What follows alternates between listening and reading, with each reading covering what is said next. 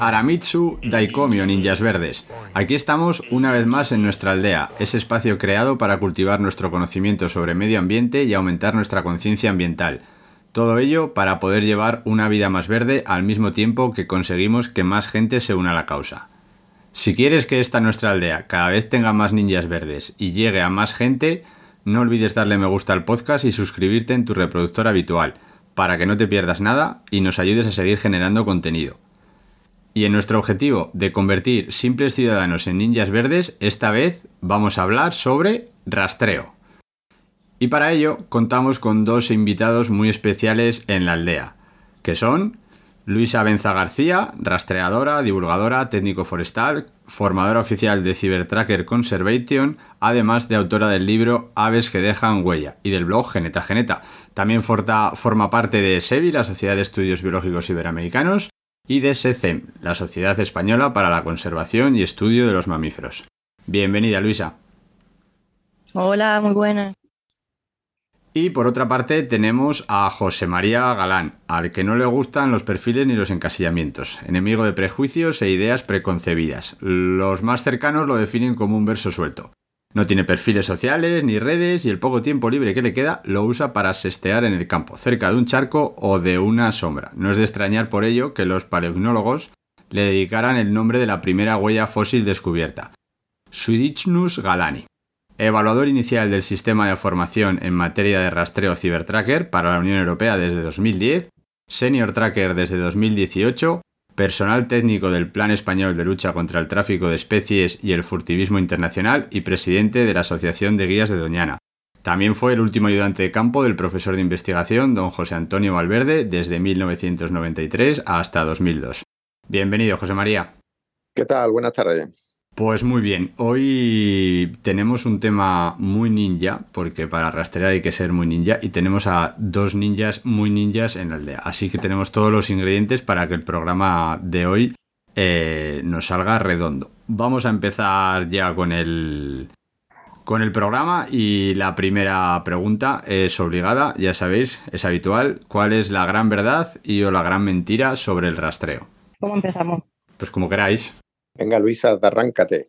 Venga, eh, a ver, la gran verdad, la, gran mentira sobre el rastreo. Básicamente, empezaría por la gran mentira. La, gran mentira sobre nosotros quizá la encuentre en nosotros mismos. Que creo que como con tantas cosas en la vida y sobre todo en relación a la naturaleza, el rastreo lo tenemos seguramente idealizado de alguna manera, quizá antropo, ahí, antropo, perdóname, es que estoy detrás de una maldita gallina. Perdóname, que hable este primero, anda. Mira, venga, pues no te preocupes, coge, coge la gallina, rastréala y luego, y luego te lo veo. Vale, bien. Esto es más o menos rastreo en vivo. Realmente, verdades y mentiras. Pues mi abuelo Manuel siempre me decía una cosa, que la única verdad que hay es, que todo es mentira. Es decir, todo va, va a depender un poco de la percepción que tengamos. Muchos piensan que rastrear es buscar huellas. Sin embargo, los que nos dedicamos a rastrear, pues no lo vemos de la misma manera. Las huellas forman parte de lo que es el rastreo, pero básicamente nosotros lo que hacemos es buscar información, una información eh, que nos conecte con, con la naturaleza y con el espacio en el que nos, en el que nos vamos moviendo. Esa sería un poco la, la primera aproximación que yo haría a esos prejuicios, ¿no? De que podría ser una verdad o una mentira. Y por otro lado, pues también el rastreo tiene sus limitaciones. Uno puede estar rastreando eh, en, cualquier sitio y de cualquier manera. Te pongo un ejemplo y equiparándolo, por ejemplo, con el esquí. Tú puedes esquiar en un sitio que hay nieve, es decir, que reúne las condiciones para que se pueda desplazar la, los esquís. Eh, pero de la misma manera, pues, pues tienes que rastrear en una superficie o en zonas en las que haya alguna calidad de registro, donde puedan quedar los rastros, las huellas, las marcas en diferentes sitios, depende, ¿no? Pues esas serían un poco las dos aproximaciones que yo haría y espero que Luisa haya pillado ya la gallina. A ver, Luisa, cuéntanos. A ver, yo la gran verdad y la gran mentira. La gran mentira, como he intentado decirte antes, para mí es como que lo tenemos idealizado. Por un lado, hay una idea del rastreo que, para mí está muy lejos de, de, lo que por lo menos yo siento. Y por otro lado, sí que hay cosas, pequeños detalles, de los que me acuerdo ahora bastante, algunas veces, cuando, por ejemplo, bueno, pues vas aprendiendo, vas viendo cosas. Y recuerdo cuando yo estudiaba, o cuando empecé, o hace ya algunos años, me decían cosas como las cacas no son características. O sea, las cacas, por ejemplo, eh, en, en, estos tiempos creo que han estado, eh, han estado como muy menospreciadas. Mm, para mí, uno de los grandes descubrimientos que he tenido eh, en, este, en este aspecto han sido los excrementos y, y, la cantidad de información que me han llegado a dar. Es verdad que, bueno, pues eso, para rastrear, por ejemplo, huellas, tenemos que tener una calidad mínima del terreno en el que podamos encontrar signos significativos. Sin embargo, los excrementos, hablando de fauna silvestre, pues mm, eh, normalmente están a no ser que llueva torrencialmente o se vayan por cualquier otra cosa. Y eso es algo de lo que me acuerdo muchísimo y, que, bueno, que me ha costado aprender, pero a día de hoy me, da, me da mucho, mucho juego ¿no? a la hora de localizar algunas especies como gatos, monteses, garduñas o cosas así que en realidad pues no dejan tantas huellas, por lo menos en esta zona en la que estoy yo. La gran verdad es que para mí el rastreo, pero claro, esto es algo muy personal, es algo mucho más profundo y a veces me cuesta incluso un poco frío decir rastreo porque creo que sencillamente es parte de lo que hemos perdido de nosotros mismos, ¿no? de, esa conexión con la naturaleza, de esa pantalla que nos hemos puesto de lejanía con respecto a todas las vidas, todas las demás vidas, todas las especies que poblan en este planeta, ¿no? de las que estamos tan lejos, porque ahí fuera, digo, fuera de nuestro mundo, fuera de nosotros, todos están comunicados, sin embargo nosotros pues pues bueno, básicamente en el campo normalmente no nos enteramos de nada, de nada, de nada. El ser humano en general vive ausente al resto de la vida, de la vida que, ocurre ¿no? en el planeta, que son el resto de especies. Y eso es para mí la gran verdad. Muy bien, esto lo hilamos un poco con la desconexión que tiene el, hombre de la naturaleza. Eh, habéis dado varias pinceladas de varias cosas que vamos a ir eh, retomando durante el programa pero seguramente eh, los ninjas ya tengan en su cabeza una definición o qué entienden ellos por rastrear, pero yo quiero saber qué entendéis vosotros por rastrear o, qué sería el rastreo. Para mí rastrear es buscar información. Eh, lo hacemos a diario y, no lo hacemos tan retirado de la propia naturaleza. En ese sentido, cualquier forma de obtención de, información estaría metido dentro del rastreo. Lo que sí es cierto es que el rastreo lo, asociamos a, entornos salvajes, entornos agrestes, a zonas eh, naturales, ¿no? Pero recuerdo un poco hablando de los mismos temas que, o el enfoque que se le está dando un poco así a, esta participación, eh, una, una idea de Tono Valverde, de José Antonio Valverde. Él me comentaba que que eso de que nosotros estamos conectados, desconectados y demás es una percepción nuestra. Él hablaba de la moral biomásica, una hipótesis en la que en muy pocas palabras venía a decir que todas las especies, todas, desde las hormigas hasta la bacteria, pasando por nosotros, leones, etcétera, tienen la misma moral. Y su moral es incrementar los efectivos de su especie a costa del resto de las especies. Y en ese sentido él consideraba pues, que nosotros era como un mega hormiguero en el que no tenemos un oso hormiguero que nos controle y en el que de alguna manera pues sí estamos un poco fuera del rango del control natural, pero solo un poco. Es decir, eh, en, entornos donde la forma más eh, de control sanitario en, en, los entornos donde se está desmantelando la biosfera, como son selvas tropicales, etcétera, las posibilidades de que salten eh, virus zoonóticos de una especie a otra y terminen afectándonos están ahí, pero desde el principio de este, de este siglo, al menos con más intensidad. Y eso fue lo que nos llevó, por ejemplo, al, a la COVID-19. ¿no? Por eso te digo, por simplificar, rastrear, buscar información completamente. Y yo soy de los que opino que estamos completamente inmersos en naturaleza. Una naturaleza muy artificial la que hemos creado, pero igual que las termitas crean su hormiguero, nosotros vamos haciendo esto con una cantidad de residuos que por supuesto afectan al resto y terminarán afectándonos a nosotros también. Luisa, ¿algo que añadir? Estoy reflexionando sobre lo que ha dicho Galán. Bueno, sí, es creo una manera de, de decir o ver las cosas. Eh, sí, para mí rastrear por supuesto, es que rastrear, por supuesto, es buscar información. Eh, quizá de esta búsqueda de información eh, creo que lo, que lo que lo que tengo más presente y es por lo, por lo que veo no también es que bueno nuestro cerebro en general es bastante gandul es, nuestro cerebro es muy gandul y muchas veces eh, simplemente la capacidad de, esa capacidad de, investigar y de llegar a, ver, eh, simplemente hay que activarla muchas veces y ser consciente de que puedes encontrar información. Quiero decir que el cerebro algunas veces, por ejemplo, en, la identificación de especies o así, lo que hace eh, en algunas ocasiones es omitir ciertos esfuerzos eso es lo que, lo que, lo que voy viendo. Vale, eh, un poco hilado con esto.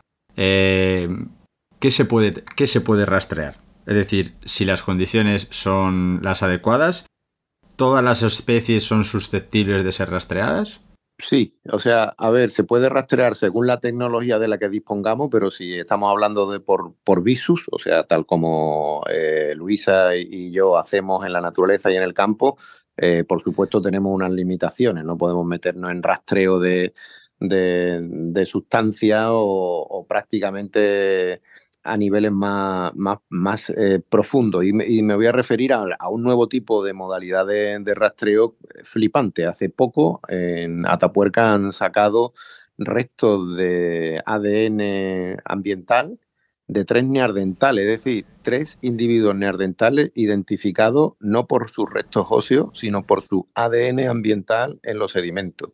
Eso te da una, una idea del rango de posibilidades que hay, desde eso pues hasta seguir rastreando galaxias, exoplanetas y demás. O sea, la búsqueda de esa información, la búsqueda del descubrimiento en esa frontera también de la investigación, del descubrimiento, es, lo que nos ha hecho a todos humanos. Eh, eso tiene ventajas, pero también tiene un gran inconveniente en esta época en la que todos hablamos del calentamiento global, eh, eh, el cambio climático, etcétera. Y es que yo creo, y es mi opinión, que, estamos diseñados para seguir avanzando, es decir, para seguir rastreando hacia adelante, aun siendo conscientes de que en ocasiones eso nos puede llegar a, perjudicar. Y fíjate lo que te digo, es que estoy muy con el concepto este de Valverde al que me refería anteriormente, de que tenemos muy poco margen de maniobra, aunque nos creamos capaces de ser la especie elegida, de estar en unos niveles de considerarnos nosotros mismos de manera con un toque de arrogancia sapiens, o sea, los que más sabemos, los, más... Eh, yo creo que tenemos limitaciones de las que no somos conscientes y una de ellas es saber que nos vamos a pegar un leñazo eh, con este tipo de vida que llevamos tan acelerada, con este modelo de consumo, con, con los combustibles fósiles, con la gestión del agua, de los residuos, etcétera, etcétera. Y lo sabemos, pero ahí estamos. O sea, que, te puedo decir que yo llevo ya mucho tiempo en temas de educación ambiental y, parece que en algún momento uno se tiene que parar a reflexionar y es en qué hemos fallado. A lo mejor hemos fallado en que pensábamos que podríamos revertir todo esto, pero como sociedad estamos demostrando que nos cuesta, nos cuesta, vamos muy lento y muchas de las normativas a veces van en sentido contrario. Luisa. Em, bueno, sí, hablando de qué, se puede rastrear, ¿no? ¿Qué se puede rastrear? Pues, claro, a nivel animal, pues sí, podemos rastrearlo todos. A nivel humano, que trabajamos sobre todo con, la vista, que también te digo que pienso que a veces nos impide eh, desarrollar también otros sentidos como el, el, olfato, que no lo trabajamos apenas, pero algo de olfato tenemos, o incluso el oído, pues sí, podemos rastrear todo tipo de especies, pero bueno, sí, rastrear es buscar eh, simplemente una capacidad de percepción y muchas veces creo que consiste más en algo mental, hablando del humano, que, otra cosa, ¿no? Muy interesante esto último. Eh, actualmente, ¿para qué se usa el rastreo? Sobre todo desde el punto de vista de conservación de la naturaleza.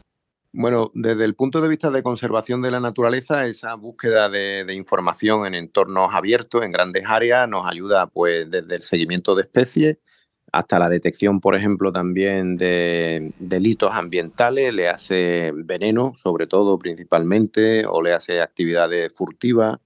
Eh, ese tipo de cuestiones sirven para ello. También nos ha ayudado durante mucho tiempo para intentar sensibilizar y aproximar a la gente más a la, a la naturaleza o al concepto que tenemos de naturaleza y seguro que quedan alguna otra cosa más, pero que las voy dejando para que Luisa las pueda desarrollar, porque al final los dos vamos a ir pensando muy en paralelo y es posible que, nuestras percepciones sean similares, pero las vemos desde dos, desde dos ángulos diferentes.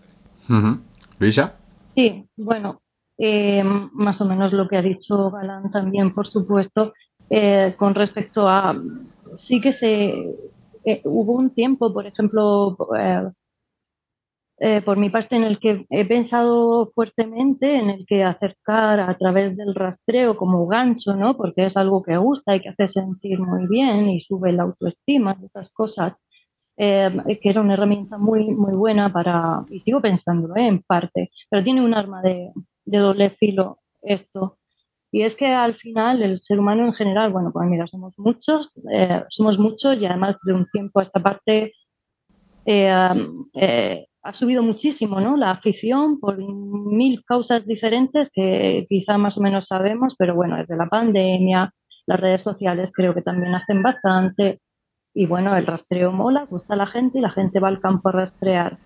Eh, y esto incluso se puede unir con lo que comentaba Galán de delitos ambientales, que por supuesto también es una herramienta buenísima, porque una, una vez conoces el campo a fondo y, eres capaz de percibir cualquier anomalía, cualquier pluma, cualquier cadáver, cualquier cosa rara, comportamiento extraño de un animal, por ejemplo, de una urraca que está dando alarma porque un bicho suelto en el, en el, en el campo, o digo, suelto muerto en el campo, pues tienes esa capacidad de percibir delitos ambientales ¿no? más fácilmente por tu conocimiento con respecto al campo.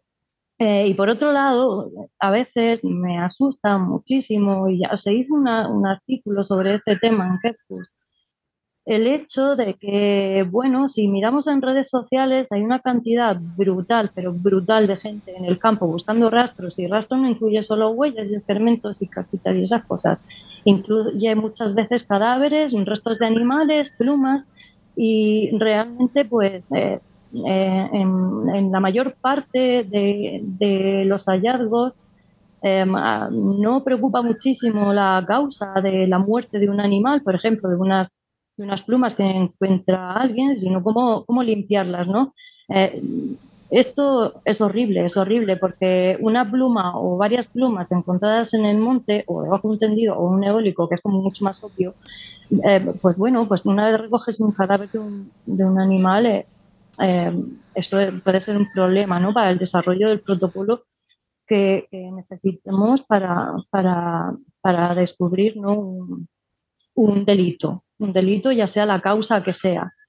Y a, mí esto es algo que me ha estado asustando mucho tiempo, me sigue asustando y además no, no veo que, que, que, se solucione el problema por más que se intenta incidir en, en esas cosas el coleccionismo y el deseo de posesión de, otras cosas para el ser humano, en general le puede.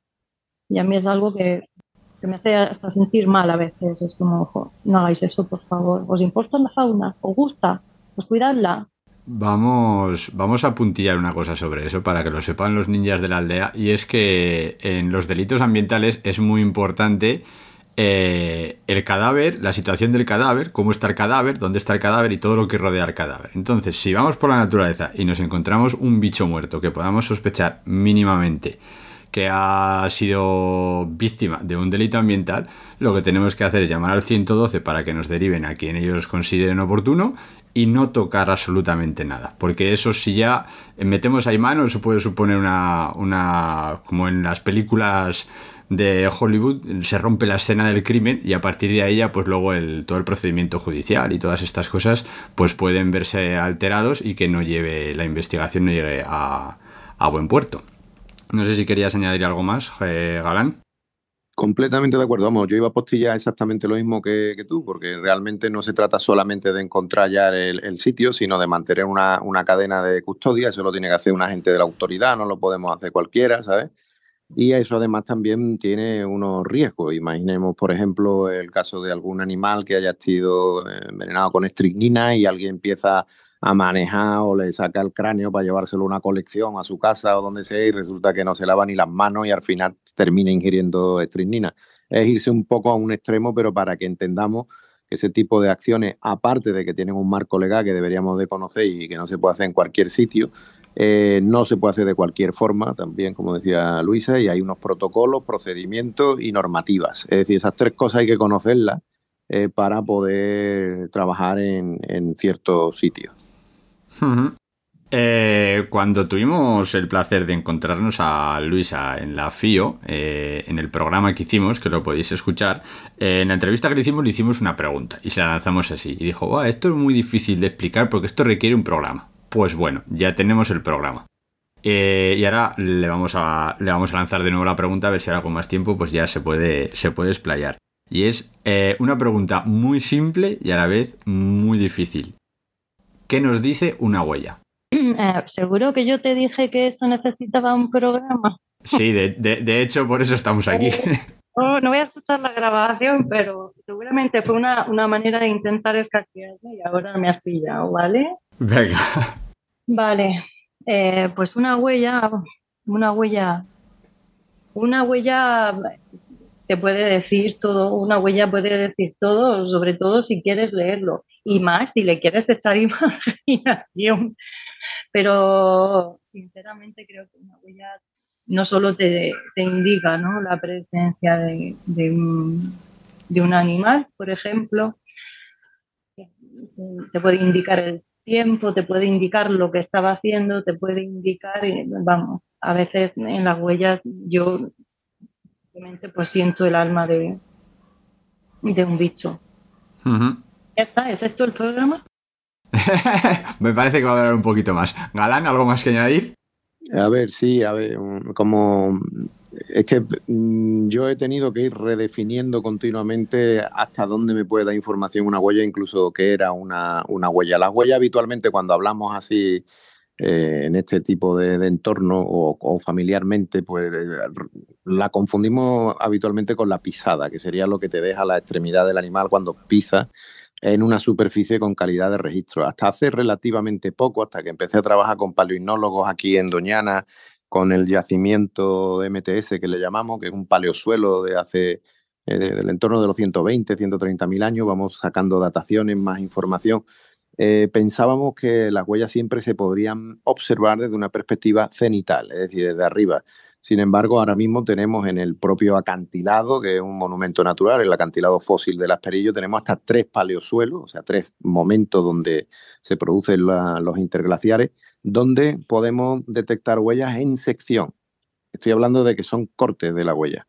No la vemos desde una perspectiva cenital, sino que la vemos en una perspectiva de un estrato cortado, que lo puedo tener a un metro setenta de altura, a seis metros hay otro, y en el que estamos empezando a identificar las huellas por el patrón de, ondulaciones que, desarrollan. Es decir, es un mundo tremendo, nuevo, muy en la frontera del conocimiento, en el que se están empezando con publicaciones ahora.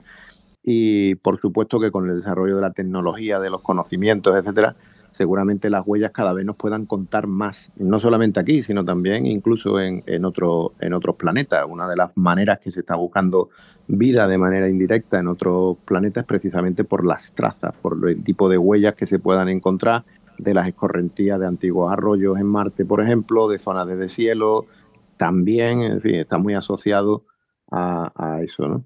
Entonces sí, nos pueden contar tantas cosas como podamos ver en, una perspectiva de proximidad, en una perspectiva del contexto y en una perspectiva ecológica. Esos serían los tres tipos de lectura a las que podemos seguir avanzando dentro de, la lectura de huellas. -huh. Yo seguramente alguno de vosotros dos no recordará, no recordará cuál de los dos, eh, hablaba del, del, rastreo como un lenguaje y me parece una comparación muy buena. Diríamos que las huellas pueden ser las letras, pero siempre hay mucho más. O sea, un lenguaje no solo son las letras, tiene mucha más información alrededor. Eh, nosotros hablamos normalmente de huellas porque puede ser lo más visual y lo más fácil, pero ¿qué información podemos obtener del entorno más allá de, de las huellas? ¿Cómo sería de complejo ese lenguaje? ¿Qué más cosas hay? Esa reflexión filosófica me, me, me suena galán. Puede ser, uno de los dos seguro. Eso se hace tiempo ya que, me planteé lo de una gramática ignológica, es una gramática sobre las huellas, porque efectivamente no, es como un lenguaje, sino que es un lenguaje. Es un lenguaje ancestral, es un lenguaje que nos conecta a nosotros con, otros humanos que estén, por ejemplo, en el Kalahari por ejemplo, en la India, que estén rastreando en cualquier, en Groenlandia, los Inuit. Es decir, tú puedes ver un rastro de una especie que se pueda encontrar en los tres sitios, como puede ser el perro, por ejemplo, o una liebre, y los tres, sin entender un idioma humano, somos capaces de entender lo que está sucediendo en el suelo. En ese sentido, pues trabajamos en un lenguaje ancestral que se basa no en símbolos, sino en indicios. Y yo creo que queda mucho todavía por, por, seguir explorando. Afortunadamente aquí, ahora mismo en España somos muy punteros en cuanto que hay un desarrollo bastante potente, muchos trabajos, por ejemplo el libro que sacó Luisa también sobre, sobre el tema de las aves, pues ya van, van siendo cada vez más específicos. Hay gente que están trabajando ahora con invertebrados, con paleotemas también. Es algo que, que puede abrirse en, en unos campos y en unos terrenos extraordinarios. Lo que sí conviene es que todos sepamos que es una ciencia que se desarrolla y como, como tal y como idioma que es, estamos recomponiéndola. ¿no? Hubo un momento en el que ya dejamos de hacer esto pues porque las tecnologías nos permitieron acceder a la agricultura, a la ganadería y a un alimento continuo, no teníamos que ir a buscarlo, pero, pero antes de eso teníamos que buscar las proteínas en movimiento, es decir, teníamos que leer el suelo, leer el aire, leer el sonido, leer los olores, interpretar todo esto refundirlo en nuestro cerebro para tomar decisiones que nos llevasen al éxito, que eso sería comer. Ese sería el objetivo de ese lenguaje. Uh -huh. Luisa. Eh, um, con respecto al lenguaje. Sí, o a los tipos de información que podemos extraer del entorno que nos rodea, más allá de lo que son las huellas en sí. Eh, yo siempre estoy, yo siempre estoy con la conexión y francamente lo, lo, que siento y lo que percibo, que también es, es mi percepción, ¿no? Es lo lejanos que, que, que estamos al resto de vidas y a la comunicación general que existe en el resto del planeta.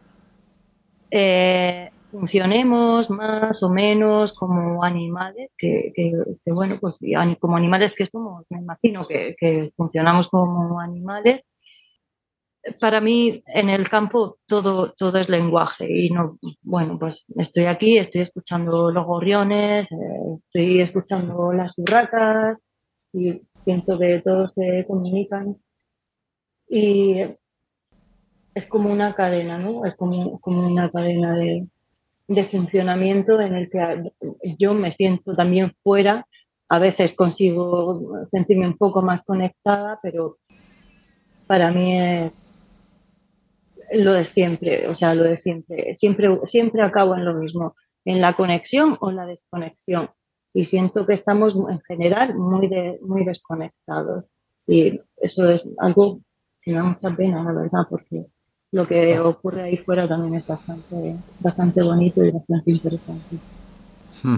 Vamos a, vamos a cambiar un poco de tema. Eh, respecto al, al, rastreo como técnica, ¿cómo, cómo, ¿cómo comienza a regularse esto, a hacerse oficial? Es decir, tú puedes poner, cuando te ponen ahí en Hacienda eh, profesión, puedes poner rastreador. O sea, ¿existe una profesión que sea rastreador? Bueno, mira, de esto casi te puede hablar un galán que es mucho más conocedor de cómo funciona todo esto fuera. Aquí en aquí en España eh, eh, esos temas creo que están bastante atrasados, pero no solo en rastreo, sino en, muchas otras cosas. Y, bueno, eh, trabajo como rastreador en sí, mm, en el que pongan un contrato laboral rastreador, no existe. No existe. Galán. Aquí en Doñana, eh, perdón, en cuanto a epígrafe se refiere de, todo eso, efectivamente no, porque es que también te digo que es que estamos prácticamente en los inicios. Hasta 2014 no empezamos a reactivar un tipo de, patrimonio inmaterial que se había perdido literalmente. Prácticamente en toda la península no encontrábamos eh, profesionales que se dedicasen o usasen de vez en cuando el rastreo en alguna de sus prácticas, etcétera, sobre todo con el desarrollo en primer grado de, la automoción, el poder desplazarse rápidamente de un sitio a otro, el, ir saltando de un sitio a otro, no necesitaba ya que pisteara que fuera detrás del animal, pero también con el desarrollo de cámaras trampa y otras tecnologías que de alguna manera son más pasivas. Eh, tú puedes colocar una batería de 150 cámaras trampa en un parque y más o menos escanea lo que hay en ese sitio y en ese momento concreto. Sin embargo, no es el ejemplo de otros países. Eh, un ejemplo que yo pongo, que es donde más o menos aprendí o me inspiré bastante más, fue en, Sudáfrica. En Sudáfrica está Fagasa, que es la Field Guide Association sudafricana. Esta gente pues tienen unos estándares que están reconocidos por el gobierno sudafricano y otros países africanos, donde los rastreadores sí que puntúan, es decir, que tú tengas unos conocimientos, un estándar y un nivel en, rastreo dividido en reconocimiento o en pisteo, pues te puede servir para la industria del ecoturismo, para la industria cinegética o para el tema de defensa también, ¿vale? Entonces son, son conceptos muy distintos porque estos tienen un sustrato completamente diferente al nuestro también. Nosotros aquí en España pues tenemos una parte silicia que sí que se que generan muy bien los, rastros, hay otras zonas un poco más granítica, más difícil, ¿eh? pero toda la parte sudafricana y africana pues tienen unas arenas con unas calidades de registro que permitió que, el pisteo, que era lo que más le interesan a ellos, encontrar o al furtivo o encontrar a los cinco grandes, que es lo que van buscando la mayor parte de la gente que visita esa finca eh, en el menor tiempo posible. Pues para eso sí necesitas rastreadores, para acortar los tiempos y para aumentar las posibilidades de encuentro. Y eso se paga. Eh, has mencionado dos cosas que me gustaría que le dieses dos pinceladas, por si acaso algún ninja de la aldea no está muy puesto en el tema. Has hablado de reconocimiento por una parte y pisteo por otra parte. ¿Qué es eso? Vale, el reconocimiento de huella es y rastro, y otro rastro es simplemente pues encontrar el indicio o saber dónde tienes que buscarlo, identificarlo y poco más. O sea, puedes saber cuánto tiempo hace estado ese animal ahí, en qué dirección se desplaza, en algunos casos eh, contado, pues si es macho o es hembra según el contexto o el tipo de huella. Hasta eso se puede intentar eh, exprimir con el reconocimiento de, y la interpretación de indicios. Pero luego tenemos el pisteo, que por, por decírtelo de alguna manera, si el reconocimiento es saber decir una palabra o componer media frase, el pisteo sería leerte el libro y sobre todo leer entre líneas, ¿no? Es, disfrutar. Eso sería la aspiración de todo rastreador, es pistear un animal. Lo que pasa que también, refiriéndome a algunos de los temas que ha resaltado eh, Luisa, eso a mí me ha planteado siempre una serie de dudas de carácter moral, ético y también de normativa. ¿Hasta qué punto conviene o no formar a la gente para que siga a un animal en unos entornos bastante antropizados, en los que los parques nacionales tampoco que sean de las superficies que están en África, que los animales pues tienen sus zonas de escape y demás, sino que si tú te pones, por ejemplo, en el perímetro de Barcelona, donde hay jabalíes, donde hay otra serie de animales que son susceptibles de rastrearse, a seguir un pisteo y Mm, generas una molestia al animal que sale corriendo y hay una carretera al lado, pues se puede montar un pollo. O sea, que se carguen al animal lo primero y que haya un accidente y pueda causar hasta víctimas también entre las personas. Por eso te digo que son dos formas de complementar lo que es el arte y la ciencia del rastreo. La lectura y la interpretación básicamente del disfrute de un buen libro como es el que nos escriben los animales en el campo.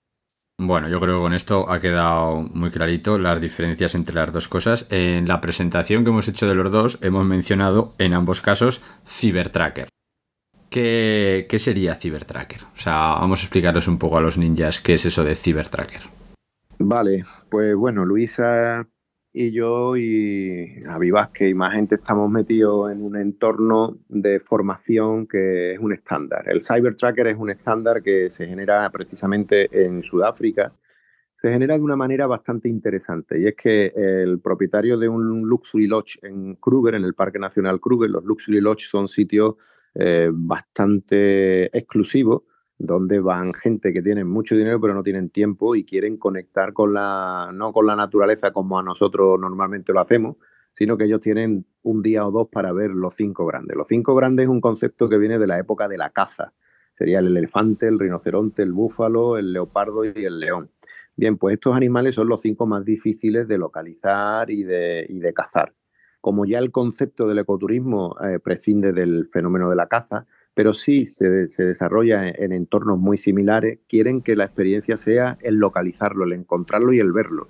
¿Vale? Pero ver a todos estos, elefantes sí en la zona y es relativamente fácil, búfalo pues suelen ser manadas más o menos grandes, rinoceronte cada vez menos, leopardo muy elusivo y lo mismo sucede con los leones. Entonces, especialmente con leones y leopardo y ahora también con rinoceronte, había que echar mano de rastreadores. Y este hombre pues fue lo que hizo fue eh, preguntarle a Luis Liebenberg, que fue el que funda el Cybertracker, si él veía alguna posibilidad de seleccionar entre un grupo de Shangala, los Shangala eran los rastreadores de la zona del Kruger donde estaban esta gente, quienes podrían ser los que estuvieran mejor capacitados para poder localizar a esos animales con garantías y hacer esa experiencia, garantizar esa experiencia a sus eh, clientes. Después Cybertracker empieza a desarrollarse también a modo de software y es un software que tiene un premio Rolex del año 97, 98 del siglo pasado, eh, para, mm, para Luis Liebenberg por haber hecho posible eh, un dispositivo que en aquella época le llamaban las PAN o las PDA, que ahora mismo puede ser cualquier, cualquier teléfono móvil de los que tenemos, con un software que mm, básicamente funcionaba con iconos, de manera que gente que no sabía leer y escribir como solía ocurrir con los rastreadores de la zona, pues pudieran capturar una gran cantidad de información que luego pudiese ser interpretada pues, por los de la industria del ecoturismo, por investigadores, etcétera. Y ahí está eh, lo que es el concepto de Cybertracker. Ahora mismo, por ejemplo, Luisa te puede hablar de lo que son las evaluaciones o la formación que se hace con, con Cybertracker. Sí, bueno, eh, mira, eh, yo de Cybertracker lo, que, lo que más creo que para mí lo más importante de Cybertracker es que, por ejemplo, hay un, hay un modo de, entender el rastreo, de rastrear, que a mí, por ejemplo, cuando conocí esta técnica, eh, me abrió un mundo espectacular, eh, que entre otras cosas cambió mi vida totalmente. Y realmente eh, la manera de, enseñar, de compartir, de ver, de aprender eh, de, esta técnica es, total y completamente diferente a lo que yo había conocido hasta, hasta el momento, hasta el momento en el que bueno, os conocí y, y empecé a adentrarme en el mundo del rastreo mucho más, digamos, más íntegro, creo que es la palabra, es más íntegro, ¿no? Creo que hasta que lo conocí, bueno, pues no, no había salido de lo que eran unas huellas de jabalí, unas huellas de tejón, bueno, pues lo más, lo más, lo más típico. Y el campo que te abre eh, este tipo de, de, de rastreo es es brutal, es brutal. Y sigo viendo como la gente que no, que no, que no conoce pues esta técnica eh, alucina, ¿no? Cuando, cuando, cuando ve la cantidad de cosas que podemos llegar a percibir en el campo, la cantidad de especies, la cantidad de vida que, hay y que nos estamos perdiendo.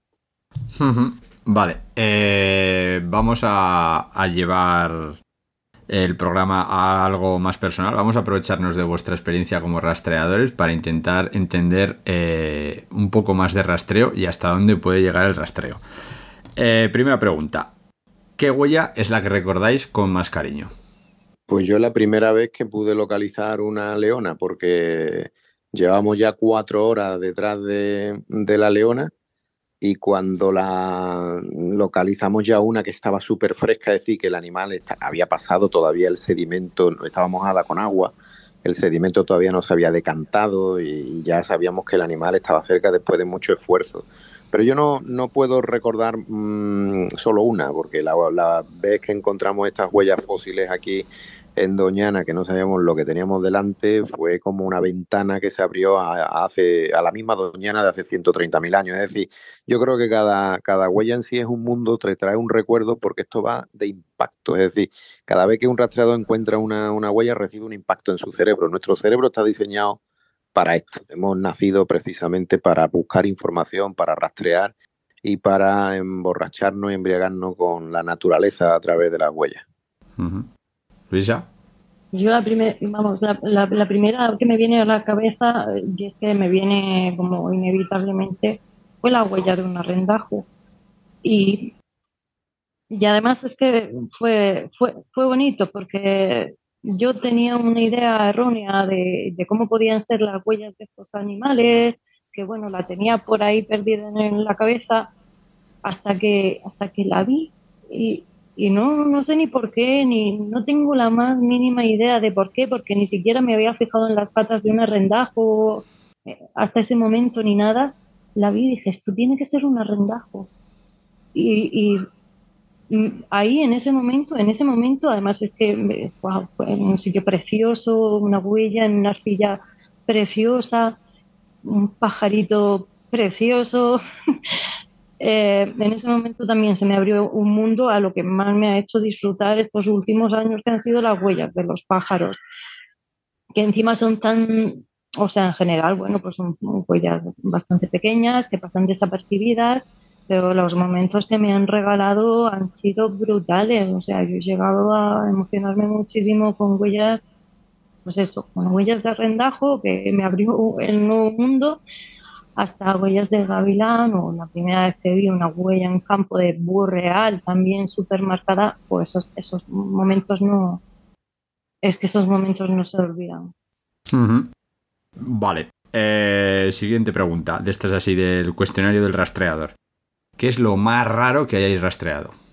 Y dentro de raro, eso ya lo, lo juzgáis como vosotros queráis.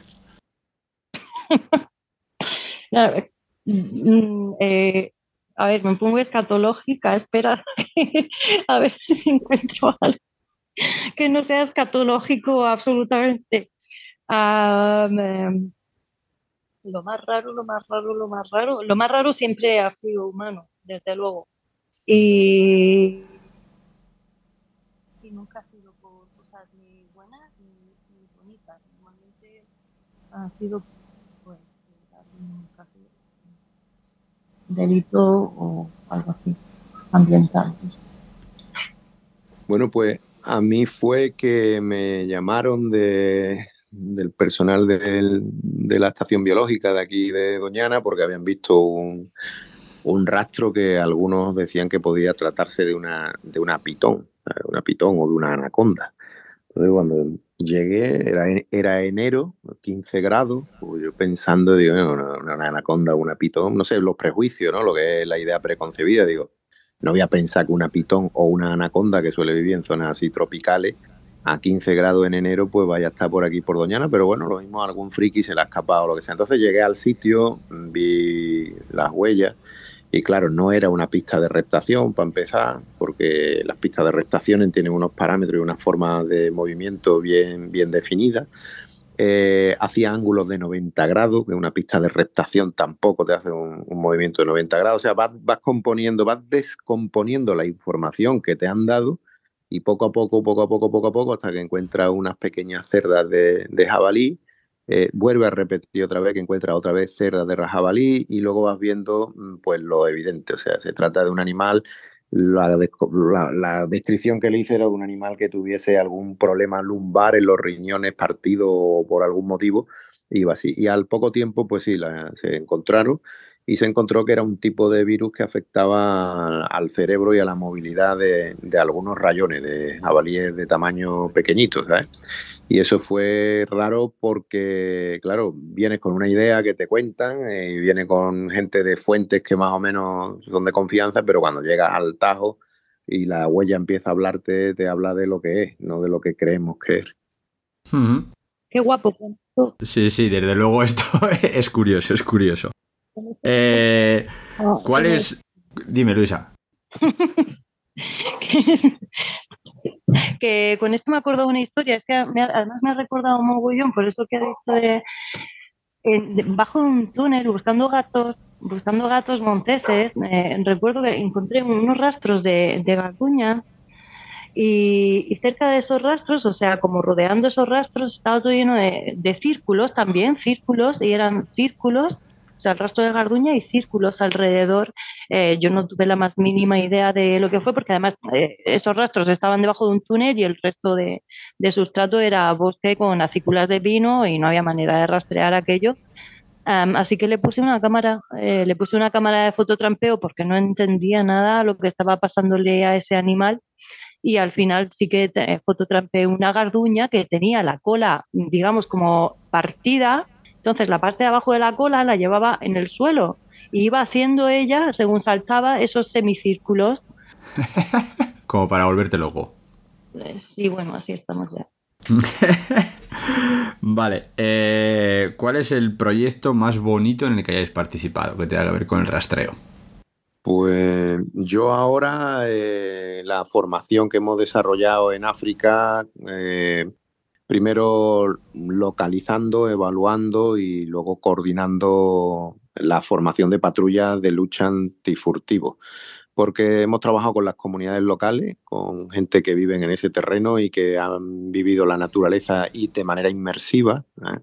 Hemos creado oportunidades de empleo por la conservación en un sitio en el que no tienen más opciones. Es decir, ellos o se dedican a la caza o se dedican a lo que se están dedicando ahora porque no hay opciones de agricultura y no hay opciones de ganadería. Son zonas tropicales en las que lo mismo te vienen temporadas de muchísima lluvia o temporadas muy secas en las que tienes distintos tipos de patógenos que afectan al ganado y a las plantas y de donde no disponen de ningún tipo de ayuda ni veterinaria ni médica. Entonces eso está muy bien porque en mi opinión creo que ha sido un proyecto en el que se trata de lo que va la ecología, que es de justicia social, ¿no? Yo creo que eso es importante. Luisa. Sí, bueno, los trabajos más bonitos al final son. eh, al final, eh, lo, más bonito siempre ocurre fuera aquí de la península, porque realmente aquí eh, trabajos bonitos en sí, eh, para lo único que se utiliza el rastreo, como bueno, rastreo básico, ¿no? De fauna silvestre. eh, en este, en este país, es- o para la detección de exóticas invasoras, que bueno, es un trabajo que tiene su parte más bonita y su parte menos bonita y, muy triste, pero sí que se utiliza y, y, bueno, al final es una manera de utilizar el rastreo útil y que al menos te hace sentirte útil y te hace sentir relativamente bien. Eh, por lo demás, a mí sí que, sí que es como un reclamo, que es una pena que al fin y al cabo en la península ibérica, bueno, el, ra- el ra- el rastreo creo que es algo que está emergente y que espero que dé mucho más de sí y, y mucho más bonito. Entonces, ¿tu experiencia más bonita? Mi experiencia más bonita con el rastreo en trabajo ha sido mm, aquí en la península ver a la gente, ver a la gente iluminarse, o sea, iluminarse, abrir el corazón y, ver que, hay, un, hay que hay un mundo muy bonito. Y la verdad que re- realmente es emocionante, eso es bonito, es muy bonito. Me han gustado mucho estas dos respuestas que habéis dado a esta pregunta porque seguramente todos los ninjas, y yo me incluyo, íbamos a esperar la descripción de o un animal o de alguna cosa así muy, muy de naturaleza y sin embargo habéis tirado por la parte socio, social emotiva que, que, es igual un, un tipo de, de factor que no terminamos de, de ver o identificar en el rastreo y que también lo tiene. Eh, por último, en este super cuestionario de rastreadores, ¿qué rastro os gustaría encontrar que no hayáis visto nunca? Si es que hay alguno que no hayáis visto. Yo no tengo un deseo, no, no, no tengo ese deseo porque creo que lo más bonito es sorprenderse. Y es lo único que espero de la vida ahora mismo, es seguir sorprendiéndome y seguir disfrutándolo. Pues yo más que un rastro lo que me gustaría es el rastro que no quiero encontrar y que siempre encuentro, que es plástico. O sea, es tremendo de la cantidad de horas que pasamos mirando al suelo y ya te digo que es una manera también de medir el nivel de antropicidad que hay en una zona, es la presencia o no de plástico por todos lados, en todo tipo de entorno, en distintas cantidades. Y ese es el rastro que desearía no ver nunca. No te estoy diciendo qué rastro me gustaría ver porque prácticamente cualquier rastro para mí es, bienvenido, pero lo que sí me sorprendería sería no ver basura. Sí, la verdad es que esto también es, otro tipo de rastros y por desgracia lo tenemos, como bien has dicho, por todos los lados. Eh, vamos a ir un poco hacia la parte de, los ninjas.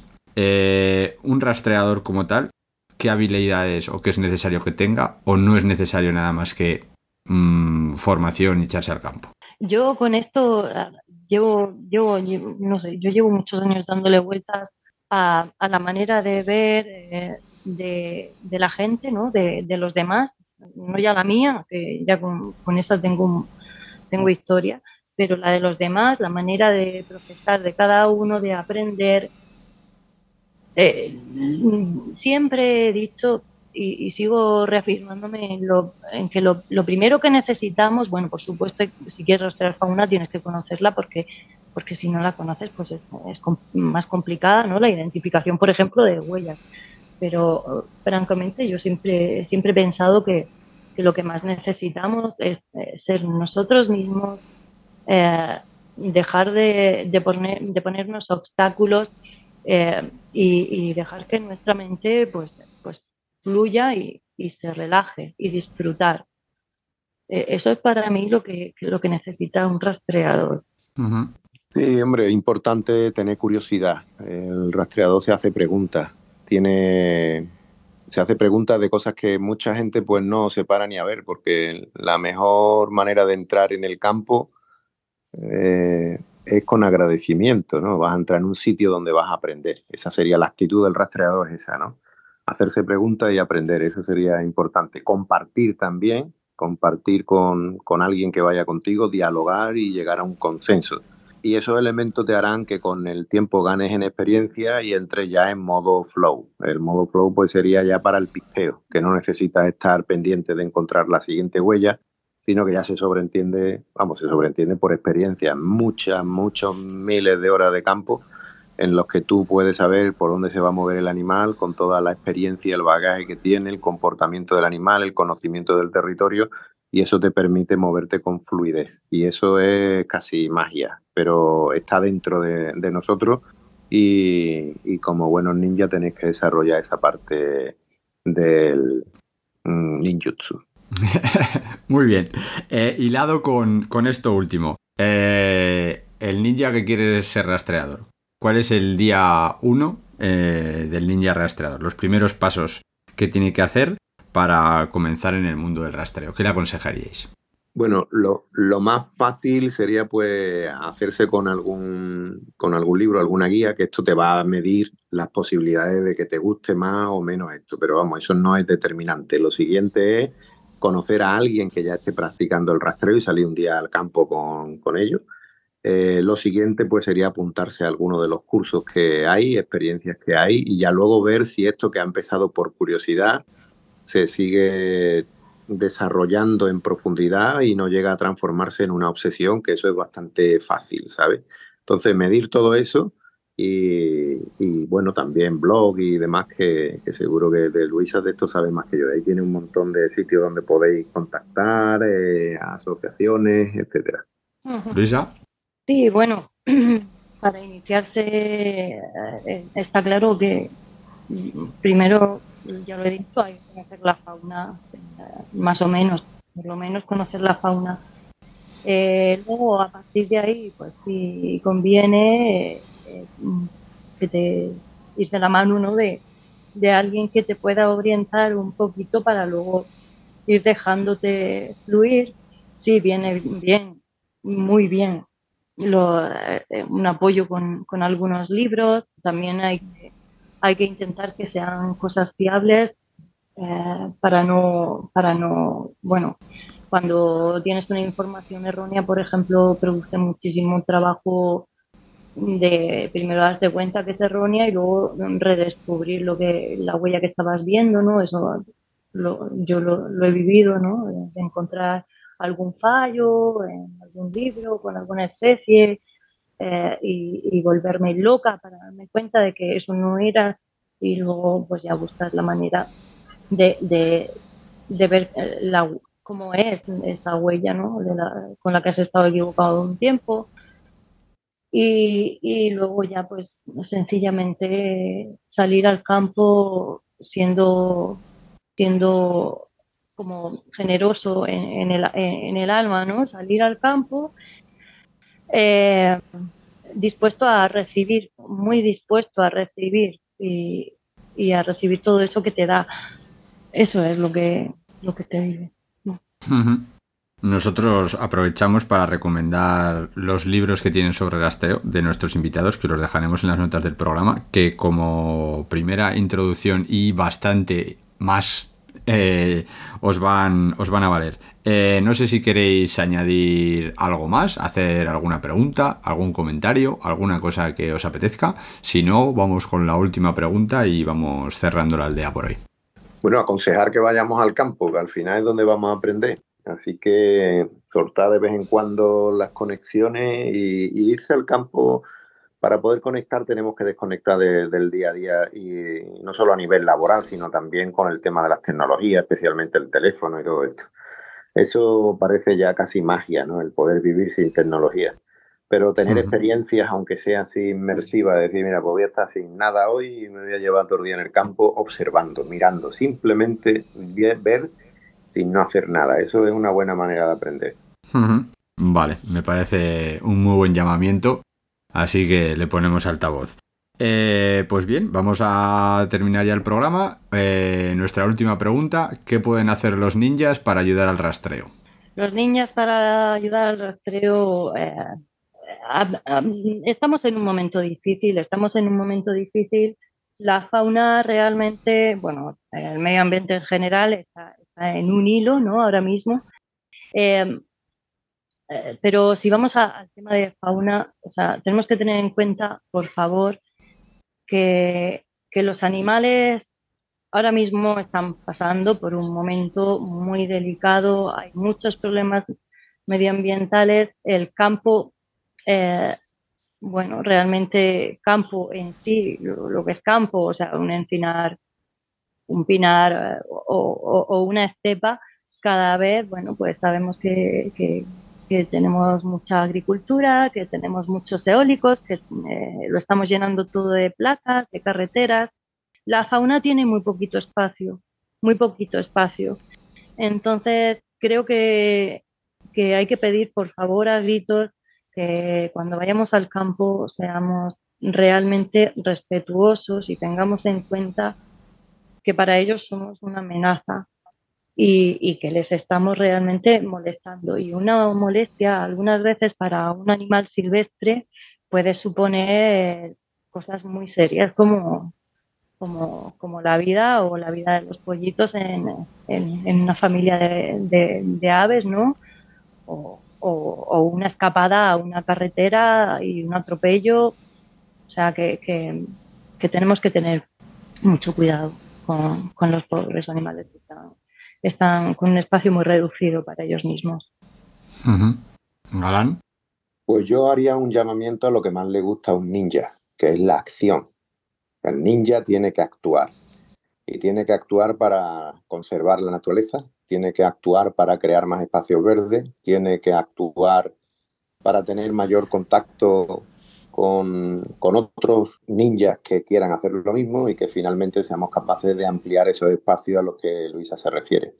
Yo creo que la, sociedad está ahora mismo en una encrucijada muy grande. No estamos hablando ya del cambio climático como el primer problema, ni muchísimo menos.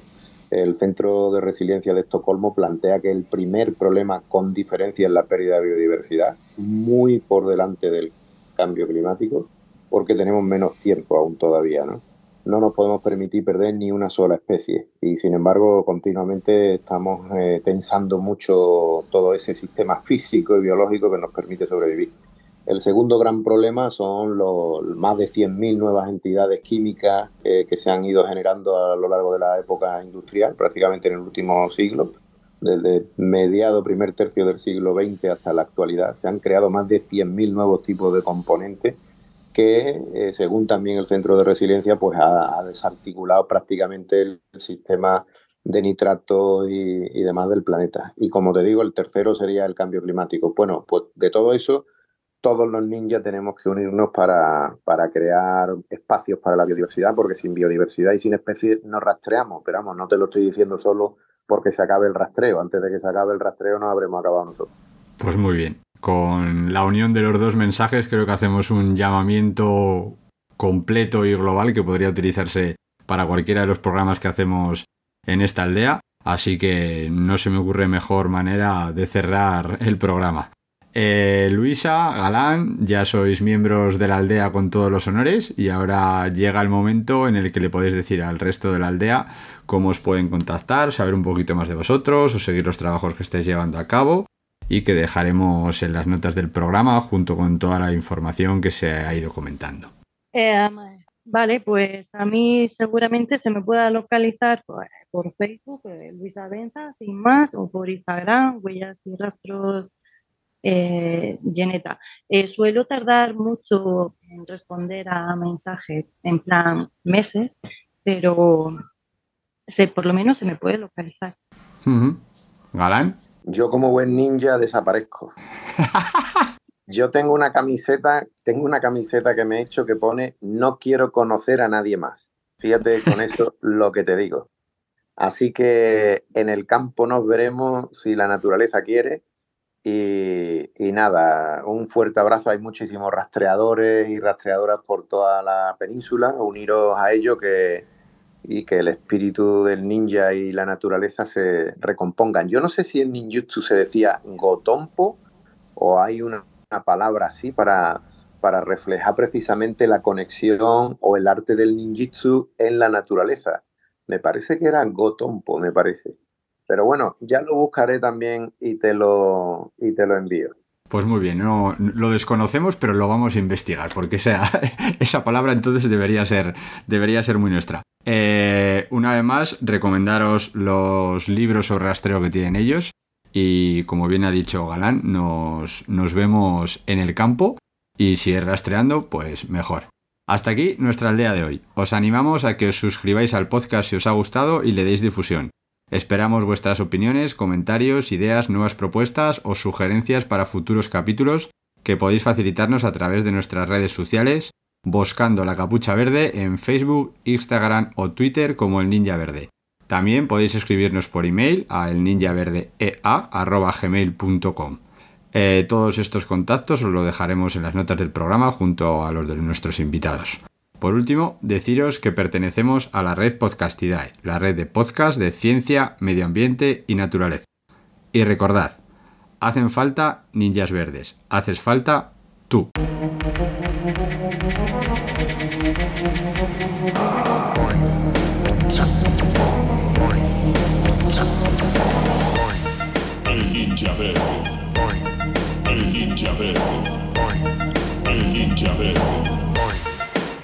Eh, yo no perreo, yo gorrioneo, conocimiento y atracción.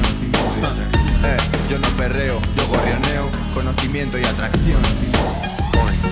El ninja verde.